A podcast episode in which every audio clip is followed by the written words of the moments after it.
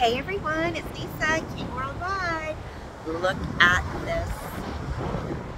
I hope y'all can hear me.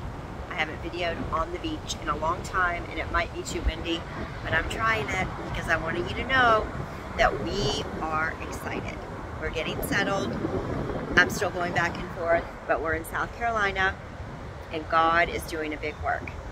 And I want to tell you, it's the answer is still the Word. Get in the Word, make it your number one priority. There are some um, really awesome audios and videos that I've been listening to from the Southwest Believers Convention, specifically Keith Moore and uh, Jeremy Pearsons. So those were really um, a blessing to me this time. Of course, everyone is. And um, but always just the reminder what the Lord has me doing is always feeding on the Word, praying in the Spirit, and eyes on the page, and then also hearing the Word of God because the world is a pressure cooker and we don't have to participate. Okay, I love you. See you soon.